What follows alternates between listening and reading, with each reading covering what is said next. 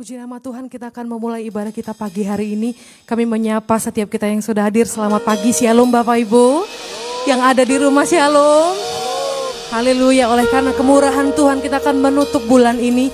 Telah banyak hal yang kita alami di bulan ini dan kita tahu Tuhan selalu setia kepada setiap kita. Katakan amin. Mari kita bangkit berdiri bersama-sama. Kita mau mengucap syukur, bersuka cita di hadapan Tuhan yang telah berbuat baik kepada kita. Berikan tepuk tangan yang paling meriah buat Tuhan Yesus. Tepuk tangan lebih meriah lagi. Soalkan haleluya.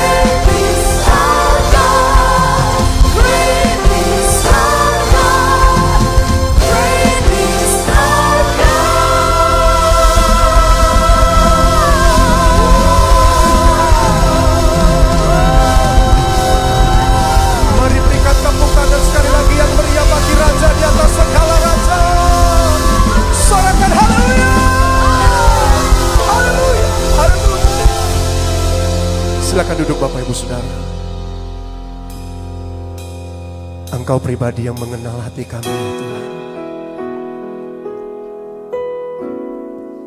Ini kerinduan kami pagi ini.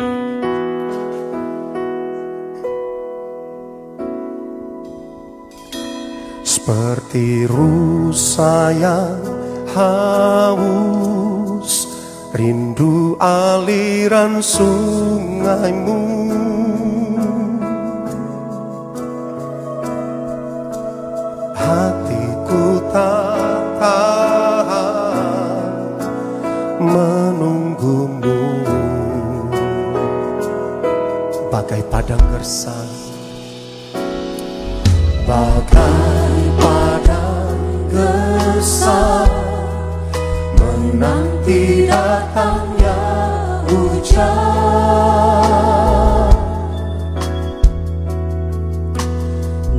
Itu pun jiwaku Tuhan.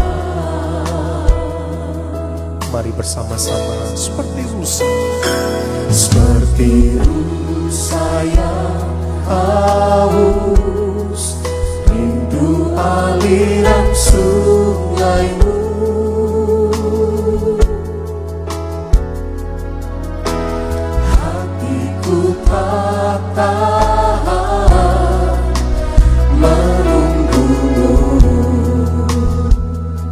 acá.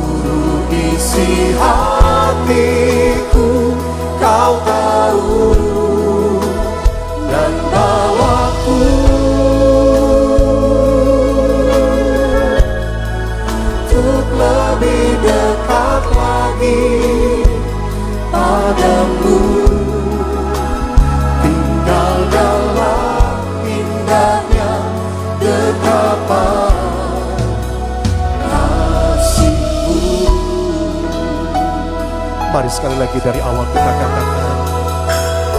Seperti rusa yang haus, rindu aliran sungaimu.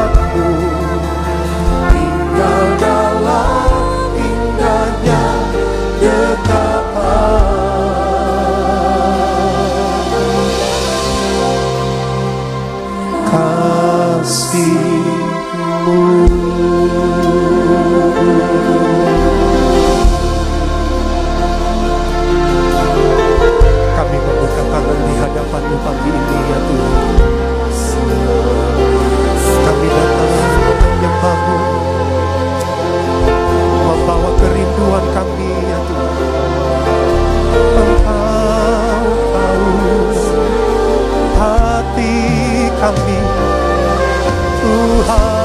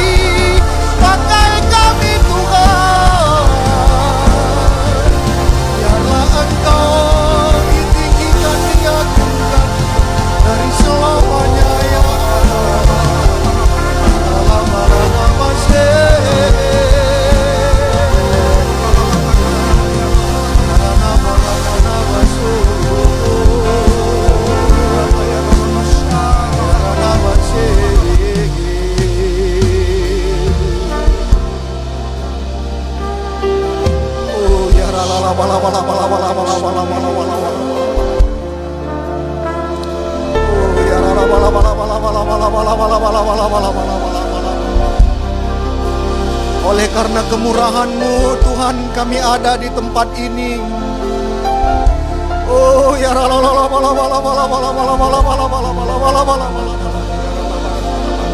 Begitu besar kasih-Mu bagi kami ya Tuhan Oh ya Sekalipun kami berada di masa-masa sukar dan sulit, tetapi Engkau Allah tidak pernah meninggalkan kami. Oleh karena pemeliharaan lah kami sampai hari ini ada ya Tuhan. Oh ya Oleh sebab itu di hadapan kami, di hadapanmu kami berjanji untuk memberikan hidup, untuk memuliakan namamu ya Tuhan. Oh ya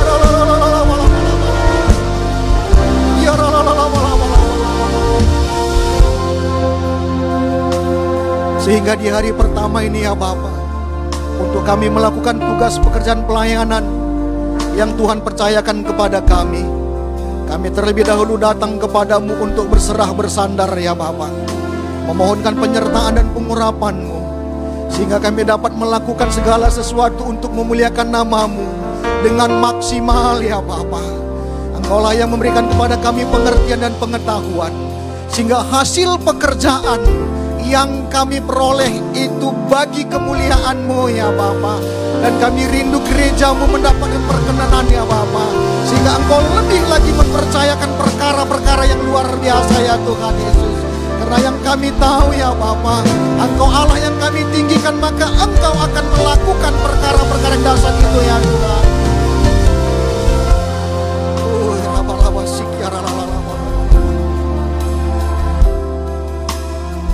Kudus, penuhi kami terus dan bernyala-nyala dalam kehidupan kami.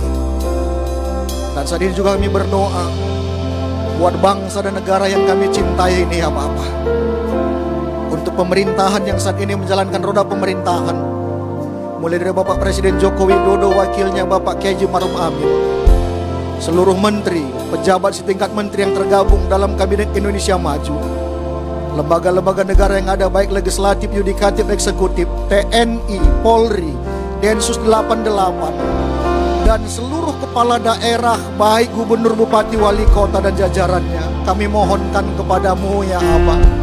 Berikanlah kepada mereka hikmat kebijaksanaan sehingga memampukan para pemimpin kami ini menjalankan roda pemerintahan untuk membawa Indonesia berubah ke arah yang lebih baik lagi ya Bapak dan kami mohonkan turut campur tangan Tuhan untuk pemulihan perekonomian di bangsa kami Tuhan baik skala mikro, kecil, menengah maupun besar ya Bapak dan juga kami berdoa untuk target daripada perolehan ekonomi di bangsa ini Tuhan 5,5 persen. Biarlah semuanya tercapai ya Tuhan Kristus.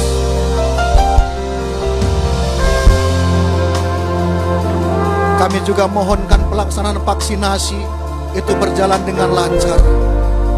Menteri Kesehatan telah mengeluarkan perintah dan instruksi untuk semua umur dapat divaksin. Oleh sebab itu biarlah semua berjalan dengan lancar ya Bapak. Dan tidak ada lagi vaksin yang disalahgunakan ya Tuhan Yesus Kristus. Terima kasih ya Bapak. Juga kami berdoa untuk pertikaian yang ada di Papua ya Tuhan Yesus. Yang kami tahu jikalau peperangan terjadi, maka ada banyak wanita dan anak-anak menjadi korban Tuhan. Ada ibu-ibu yang menjadi janda dan anak-anak kehilangan bapaknya. Oleh sebab itu kami mohonkan Tuhan damai-Mu tercurah atas Papua. Sehingga KKB ya Tuhan akan kembali ke pangkuan negara kesatuan Republik Indonesia ini ya Bapak. Dan bersama-sama membangun daerah Papua ya Tuhan Kristus. Terima kasih ya Tuhan. Sebentar kami mendengarkan tuntunan-Mu bagi kami gerejamu. Mari pengurapan-Mu atas kami agar kami dapat mengerti, memahami kebenaran firman Dan kami percaya oleh karena pengurapan-Mu pula, kami mampu untuk menjadi pelaku daripada firman-Mu ya Bapa. Kami siapkan hati kami berbicaralah ya Tuhan, dalam nama Yesus. Mari yang siap mendengarkan firman Tuhan bersama-sama kita katakan, Amin. Silakan duduk Bapak Ibu. Salam. Kita masih pada tema kita di bulan Mei ini yang diambil dari kitab 1 Korintus 2 ayat 14 sampai 15. Saya bacakan dulu terlebih dahulu firman Tuhannya.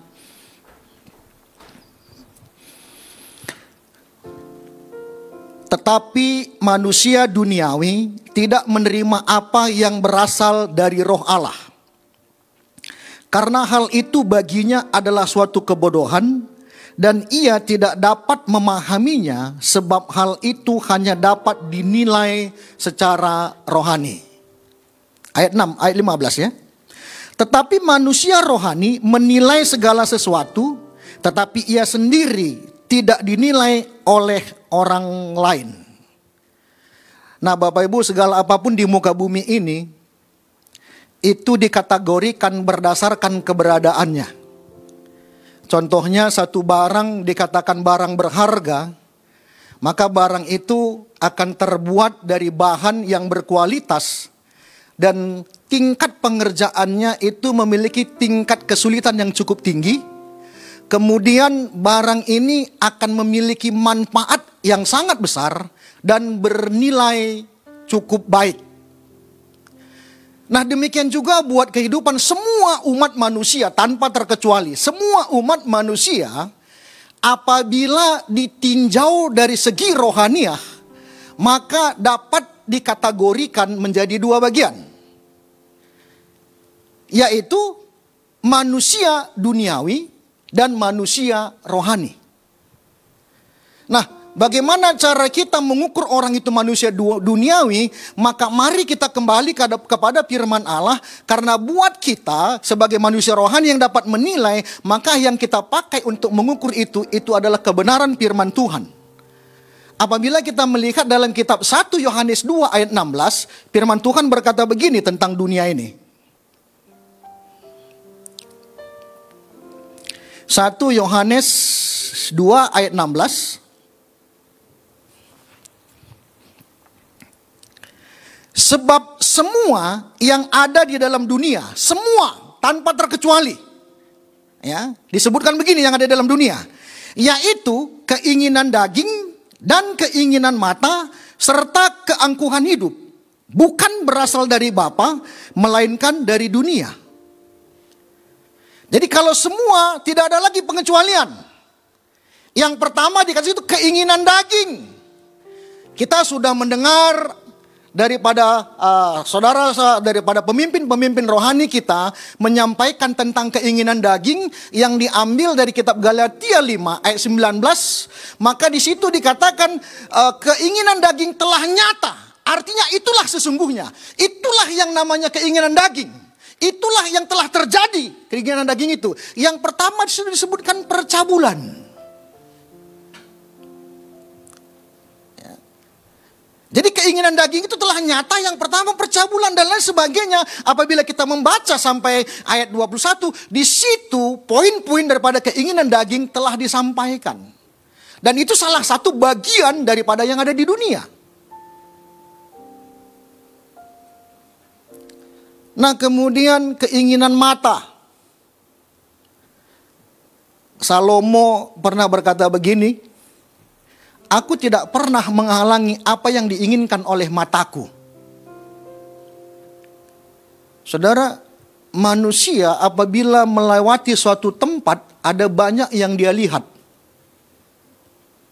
Dan ketika dia lihat, ada banyak juga yang dia inginkan. Dan kalau manusia duniawi, apa yang dilihat matanya itu pasti berbeda dari manusia rohani. Bahkan Salomo yang dilihatnya pun dan dia lakukannya dengan cara positif. Dia katakan, aku membuat taman-taman. Tapi dia katakan dengan semuanya kesia-siaan. Apalagi keinginan mata orang duniawi, maka itu semuanya akan membawa mereka kepada hal-hal dunia ini. Hal-hal daging, hal-hal duniawi, kemudian keangkuhan hidup. Saudara, kalau keangkuhan hidup ini kita susah untuk bisa mendekat sama orang yang angkuh. Karena egonya terlalu tinggi. Ya. Jadi ada tiga hal yang dikatakan ke, di, yang ada di dunia ini tiga hal itu. Nah, kemudian Bapak Ibu, kebenaran juga mengajarkan kepada kita tentang dunia di dalam kitab Yakobus 4 ayat 4 dikatakan siapa yang bersahabat dengan dunia ini menjadikan dirinya musuh Tuhan. Jadi Orang itu membuat pilihannya sendiri. Allah tidak pernah mau bermusuhan dengan manusia, tetapi ketika manusia itu memilih dunia ini sebagai kehidupannya, maka manusia itu menetapkan dirinya sebagai musuh Allah. Saudara, tidak ada kemenangan buat manusia untuk melawan Tuhan.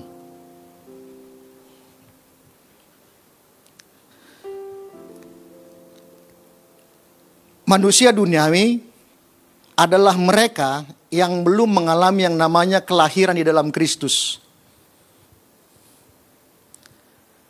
Kemudian manusia duniawi ini adalah orang yang diperbudak oleh kedagingan dan hawa nafsu. Bayangkan diperbudak. Kalau sudah jadi budak, maka dia akan melakukan apa yang menjadi keinginan tuannya.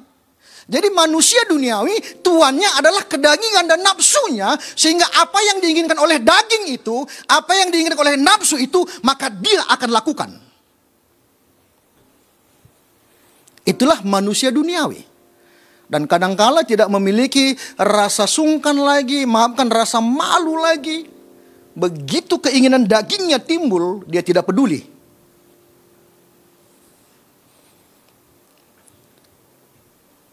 Kenapa mereka melakukan seperti itu? Karena mereka dikuasai oleh si jahat. Diperbudak oleh si jahat, dibelenggu oleh si jahat. Sehingga kejahatan itu merupakan gaya hidup mereka sehari-hari.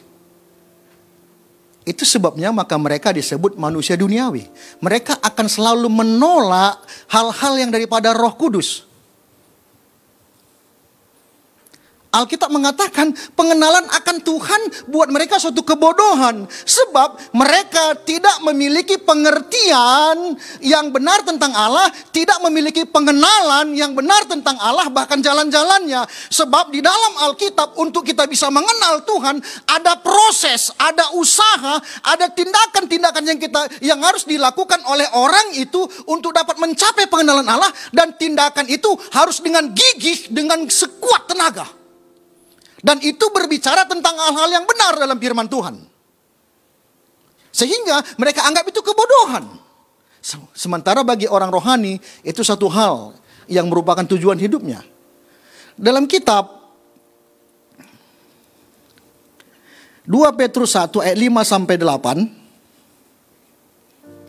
Kenapa buat mereka pengenal Allah sebagai kebodohan? Karena firman Tuhan berkata begini.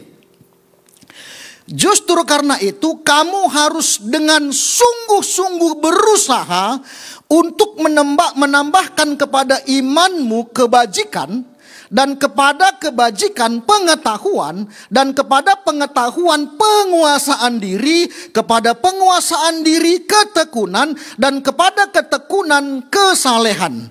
Dan kepada kesalehan kasih akan saudara-saudara dan kepada kasih akan saudara-saudara kasih akan semua orang. Kemudian ayat 8 dikatakan sebab apabila semuanya itu ada padamu dengan berlimpah-limpah kamu akan dibuatnya menjadi giat dan berhasil dalam pengenalanmu akan Yesus Kristus Tuhan kita. Jadi untuk mengenal Tuhan itu prosesnya ada banyak hal yang harus kita perbuat dan melakukannya dengan segenap hati dan itu merupakan kerinduan manusia rohani. Tapi bagi manusia duniawi itu satu kebodohan karena manusia duniawi salah satu adalah hanya mementingkan diri sendiri dan dia tidak akan peduli dengan orang lain. Dan tidak akan pernah mau menerima yang namanya Roh Kudus.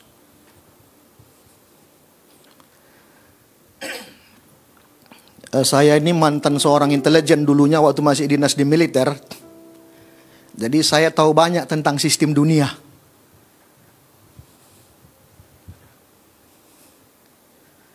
Kalau ingat-ingat yang dulu, waduh. Dan puji Tuhan, Oleh karena roh Allah ada perubahan. Karena kalau orang intelijen itu, dia tidak percaya pada siapa pun. Itu sudah ditanamkan. Sama istri pun nggak percaya. Itulah salah satunya. Curiga terus, curiga terus. Sehingga karakter kita itu berbeda dari orang lain.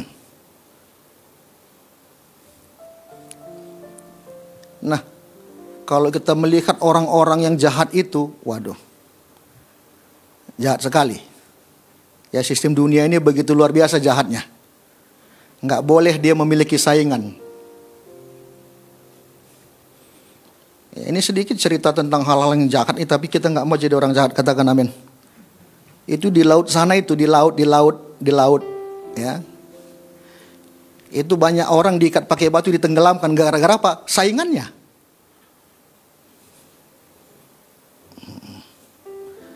Dan untuk kejahatan mereka dengan bangga melakukannya.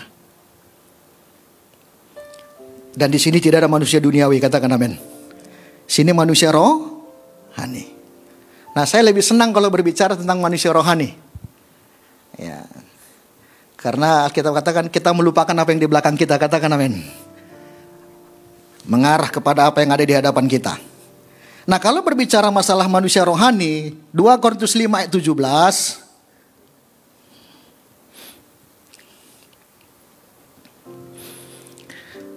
Jadi siapa yang ada di dalam Kristus ia adalah ciptaan baru yang lama sudah berlalu sesungguhnya yang baru sudah datang.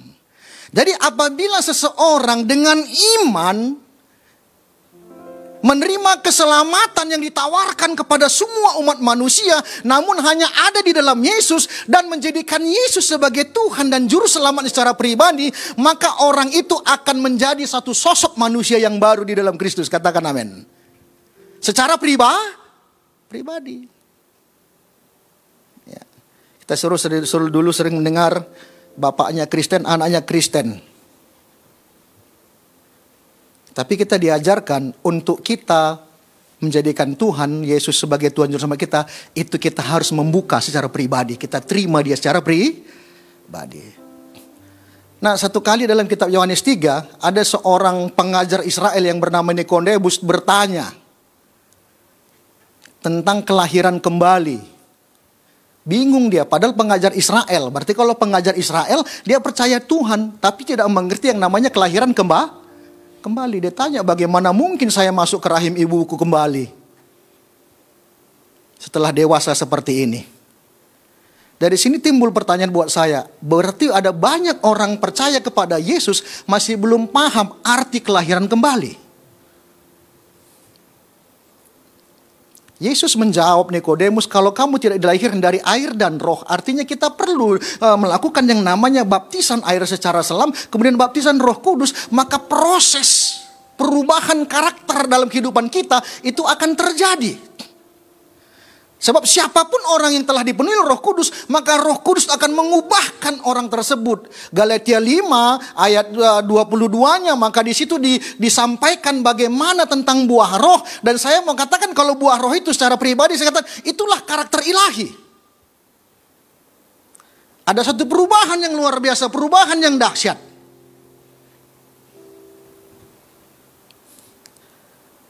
Sebelum segenap mati percaya Tuhan Yesus,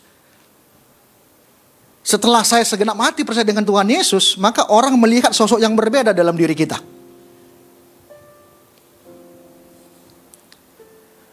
Dulu belum percaya Tuhan Yesus, kalau lihat orang berantem bukan dipisah. Dua-dua dipukuli. Bapak belur dia.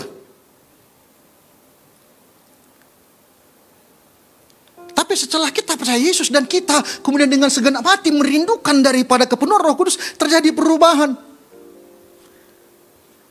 Salah satu definisi adalah rela berkorban bagi orang lain. Katakan amin. Ada perubahan karakter.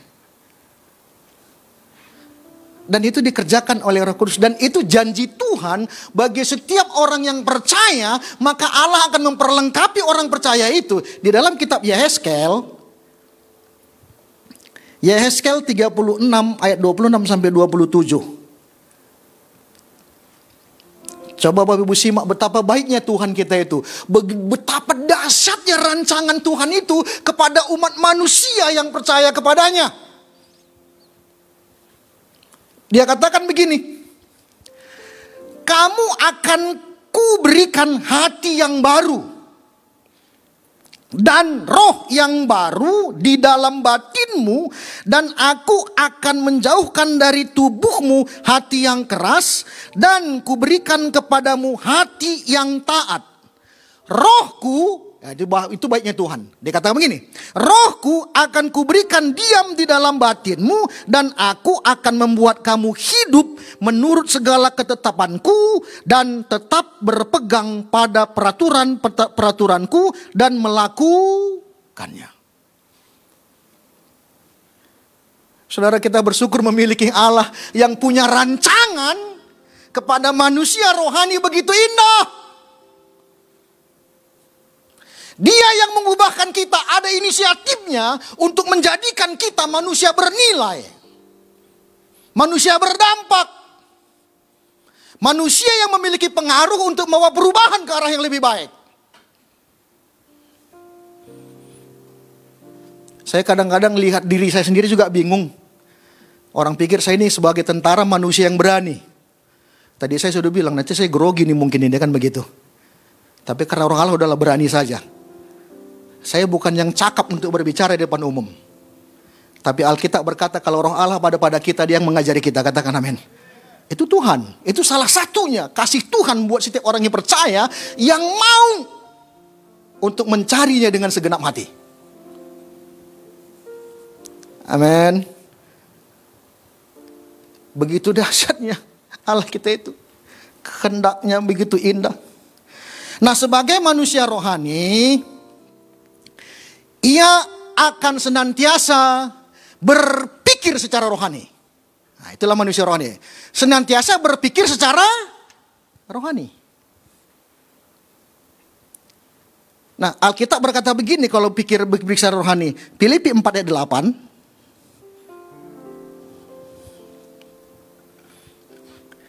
Jadi akhirnya saudara-saudara, semua yang benar, semua yang mulia, semua yang adil, semua yang suci, semua yang manis, semua yang sedap didengar, semua yang disebut kebajikan dan patut dipuji, pikirkanlah semuanya itu. Jadi yang kita pikirkan itu adalah hal-hal yang benar yang menyenangkan hati Tuhan. Kita tidak akan pernah berpikir bagaimana untuk membuat orang lain susah. Prinsip kita tidak pernah SMS. SMS susah melihat orang senang, senang melihat orang susah. Ya. Prinsip kita ketika kita bangun dari tidur kita, kita menghadap Tuhan. Tuhan, izinkan kami untuk dapat mempermuliakan namamu dan kami memberi dampak bagi yang lain. Dan mampukan kami untuk menghadapi persoalan yang ada ketika kami melakukan itu. Karena berpikir secara rohani bahwa apa yang kita lakukan untuk memuliakan Tuhan bukan kita dalam keadaan tenang-tenang, ada proses, ada masalah yang pasti kita hadapi, tetapi percayalah Allah tidak pernah meninggalkan kita. Katakan amin. Kita tidak akan pernah tahu Allah Maha Kuasa kalau dalam keadaan tenang-tenang saja. Tapi di tengah-tengah persoalan Allah akan membuktikan bahwa Dia Allah yang setia menyertai kehidupan kita. Amin. Pikirkan hal-hal yang itu. Satu lagi dikatakan yang harus kita pikirkan. Kolose 3 ayat 1 sampai 2.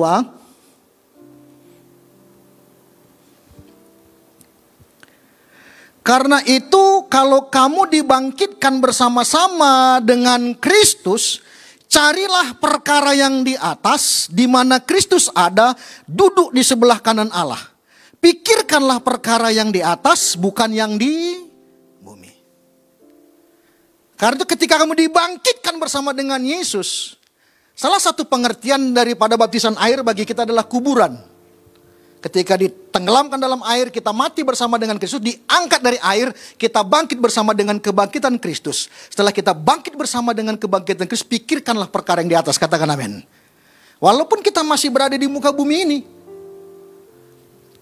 ada banyak hal yang kita perlukan masih di muka bumi ini sebagai orang yang hidup di, di tubuh jasmaniahnya. Tapi Alkitab selalu berkata begini, kalau kita mengutamakan kebenaran, Allah tahu bagaimana memelihara kehidupan kita. Sebab carilah dahulu kerajaan Allah dan kebenarannya. Sebab bagi orang percaya, berkat adalah dampak dari kehidupan benar kita. Pikirkan perkara yang di atas. Nggak usah pikirkan tetangga punya apa, punya apa. Biarkan dia punya. Ya, bahkan saya mau katakan, biarkan semua orang kaya begitu. Kalau semua orang kaya aman hidup kita, katakan amin.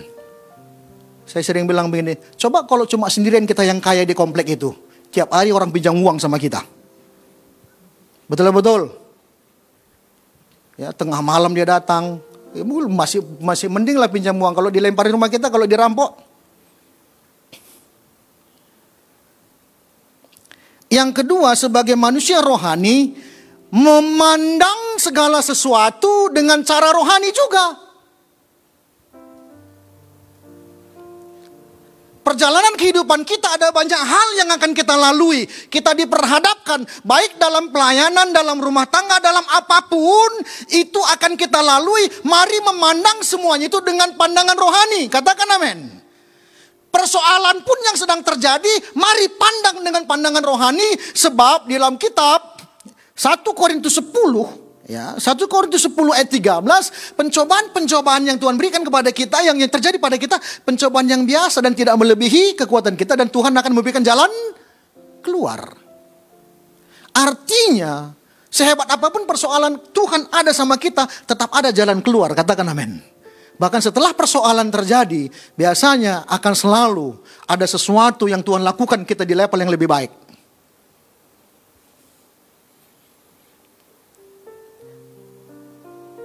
Apa pun, mari pandanglah dengan cara rohani. Sehingga kita tidak pernah akan menyalahi diri sendiri, apalagi menyalahi Tuhan.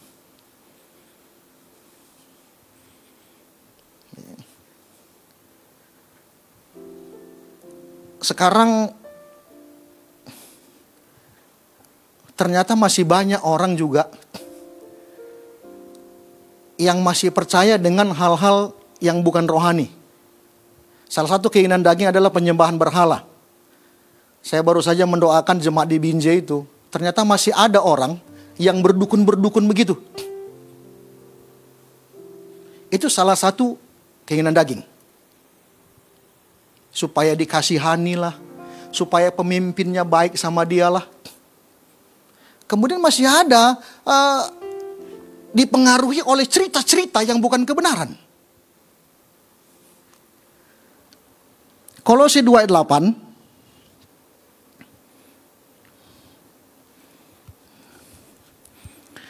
Hati-hatilah supaya jangan ada yang menawan kamu dengan filsafatnya yang kosong dan palsu menurut ajaran turun temurun dan roh-roh dunia tetapi tidak menurut Kristus. Kadang mitos pun ada orang masih percaya. Orang yang manusia rohani memandang segala sesuatu dengan rohani. Dia nggak mau dirohanakannya.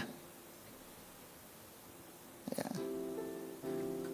Jadi istri saya hamil anak pertama, saya mancing ikan di lembaga pendidikan militer Siantar. Teman-teman saya tahu, eh istrimu lagi hamil loh, nggak boleh mancing ikan. Saya bertanya, kenapa nggak boleh istri lagi hamil mancing ikan, orang kita kepingin ikan. Kenapa? Nanti sumbing anakmu kalau lahir, katanya begitu. Langsung saya jawab, nggak ada tertulis dalam Alkitab kami. Saya bilang begitu. Nggak ada tertulis dalam Alkitab. Gak usah percayalah itu.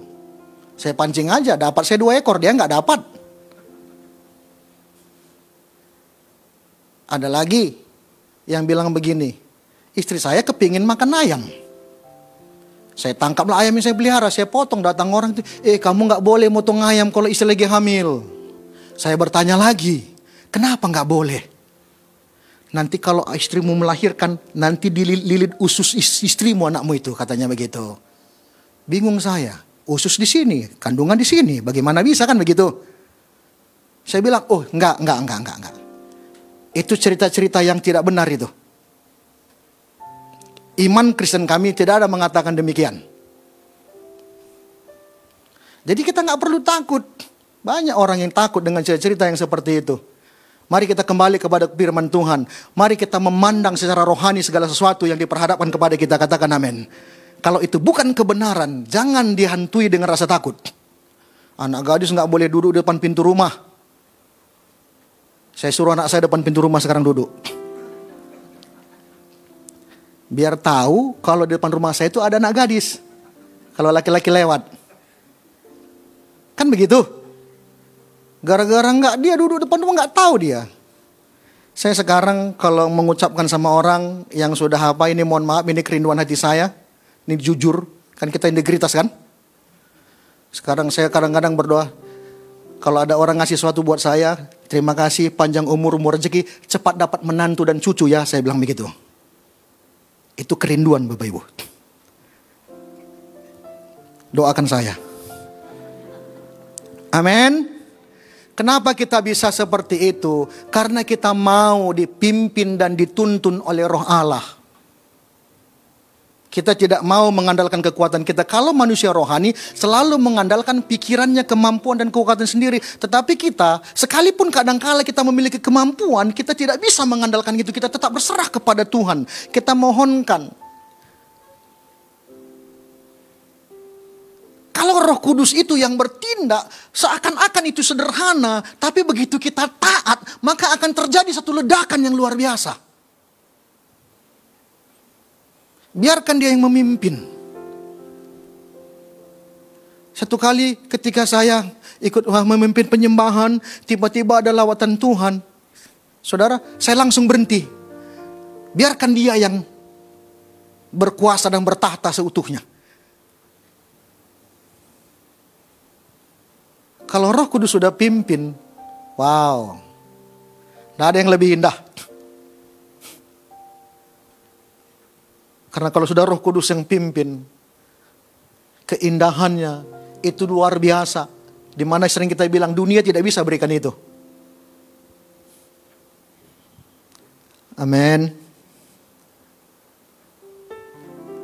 Jadi orang di dalam Yesus ketika dia menerima Yesus sebagai Tuhan dan Juru Selamatnya, maka proses dia menjadi manusia rohani akan terjadi. Dan juga saya mau katakan, biarlah Yesus yang tetap kita jadikan Tuhan karena itu harga mati. Di luar Yesus tidak ada keselamatan.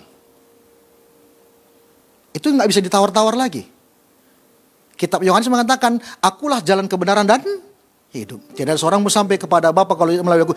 Ini adalah satu firman Tuhan yang menjadi kebanggaan saya sehingga sampai hari ini saya percaya kepada Yesus itu oleh karena itu karena saya pernah tugas di Aceh di Pantai Garut. Singudang-gudana menjilik rina. Tapi saya tidak pengaruh dengan itu. Lebih menjilik Tuhan Yesus, katakan amin. Yang nggak ngerti bahasa karo, tanya orang karo. Ayat yang terakhir udah kepanjangan. 2 Korintus 5 ayat 15.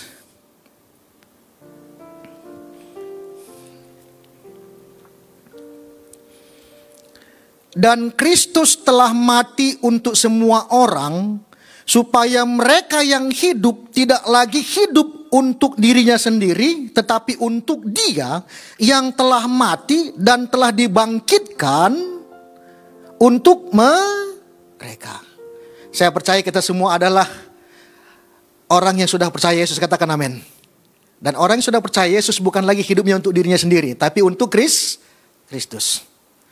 Dan bersyukurlah Tuhan telah memperlengkapi kita, Tuhan telah mempersiapkan kita untuk menjadi rekan sekerjanya. Mari lakukanlah apa yang sudah Tuhan percayakan kepada kita menurut karunia-karunia yang Tuhan berikan kepada kita. Mari kita berdoa. Saya jemput kita untuk bangkit berdiri. Tuhan, kami bersyukur buat tuntunanmu bagi kami gerejamu. Engkau Allah selalu saja menyingkapkan kepada kami apa yang harus kami lakukan. Firmanmu senantiasa memperlengkapi kehidupan kami sehingga kami lebih mengerti dan lebih mengerti. Setiap bulan ada tuntunan yang kau singkap kepada kami untuk menambahkan pengertian kami di dalam engkau ya Bapak. Biarlah firmanmu termaterai dalam kehidupan kami sehingga kami hidup di dalamnya ya Tuhan. Kami rindu, kami berdampak di tempat kami berada di mana pun dan kapan pun ya Abah. Dan setiap tugas pekerjaan pelayanan Tuhan percayakan kepada kami. Biarlah semuanya kami lakukan dengan segenap hati kami. Dan kami rindu ada kemuliaan-Mu di dalamnya ya Bapa. Terima kasih Tuhan. Saat ini juga kami mau berdoa untuk pemimpin-pemimpin rohani kami. Gembala sidang yang kami kasihi Bapak Pendeta Daniel Edi Prayetno. Istrinya Ibu Nur Hintan, anaknya Melsa dan Yehuda. Juga wakil-wakilnya ya Bapak. Gembala pembina kami Bapak Pendeta R. Bambang Yonan, istrinya Ibu Santi, anaknya Alfred dan Tipani. Demikian juga buat pembina rohani kami yang ada di Jakarta, Bapak Pendeta Dr. Insinyur Niko Nyotora Harjo. Istri, anak, menantu dan cucunya ya Bapak. Beserta keempat wakilnya, kami mohonkan terus Tuhan memenuhi para pemimpin kami dengan roh kudusmu untuk dapat terus membawa gerejamu, memperlengkapi gerejamu sehingga gerejamu masuk kepada kedewasaan yang penuh dan layak menjadi mempelaimu ya Bapak. Dan teruslah percayakan kepada para pemimpin rohani kami ini tuain yang besar. Dan pakai juga pemimpin kami untuk membawa dampak atas bangsa dan negara ini ya Tuhan. Berkati kesehatannya ya Tuhan Kristus. Juga kami mau berdoa untuk penyelesaian daripada pembangunan rumah persembahan ini ya Bapa. Engkau adalah Allah yang kami percaya. Sehingga kami yakin bahwa semuanya akan berjalan dengan baik. Tuhan akan terus mencukupkan segala apa yang perlu diperlukan dan dibutuhkan. Berkati panitia pembangunan, para donatur yang dan yang ambil bagian di dalamnya ya Bapa. Dan lindungi setiap orang yang bekerja agar tidak ada kecelakaan kerja ya Tuhan Kristus. Secara khusus kami berdoa buat rekan-rekan kami yang saat ini terpapar oleh COVID-19. Biarlah Tuhan pulihkan mereka semuanya ya Bapa. Dan khusus hambamu yang kami kasihi Pak Basingan Sebayang. Tuhan, kami mohonkan kemurahan-Mu atasnya ya Bapa. Nyatakanlah mujizat-Mu ya Tuhan. Sehingga setiap organ tubuh yang dia miliki kembali sempurna ya Bapa Dan kembali dapat beraktivitas dan Tuhan pakai lagi ya Bapa. Hiburkan istrinya ya Tuhan Yesus. Terima kasih ya Bapa. Dan kami angkat tangan kami untuk memberkati kota kudus Yerusalem. Salam Yerusalem. Biarlah damai sejahtera Allah di lingkungan tembokmu dan sentosa ada di puri-purimu. Dan kami mohonkan turut campur tangan Tuhan untuk perdamaian di tanah perjanjian ini ya Bapa. Terima kasih Tuhan. Jikalau sebentar kami akan mengakhiri ibadah ini untuk kembali ke rumah kami masing-masing. Mari Bapa bukakan tingkap-tingkap langit, ulurkanlah tanganmu dan kami siap menerima berkat yang daripadamu. Mari buka hati, angkat wajah dan tangan, arahkan kepada Tuhan. Pulanglah dan bawalah anugerah damai sejahtera rahmat Allah Bapa yang berlimpah-limpah. Cinta kasih sempurna melalui Tuhan Yesus Kristus serta persekutuan, pengajaran, penghiburan daripada Roh Kudus menyertai saudara mulai hari ini sampai selama-lamanya. Mari yang percaya bersama-sama kita katakan amin.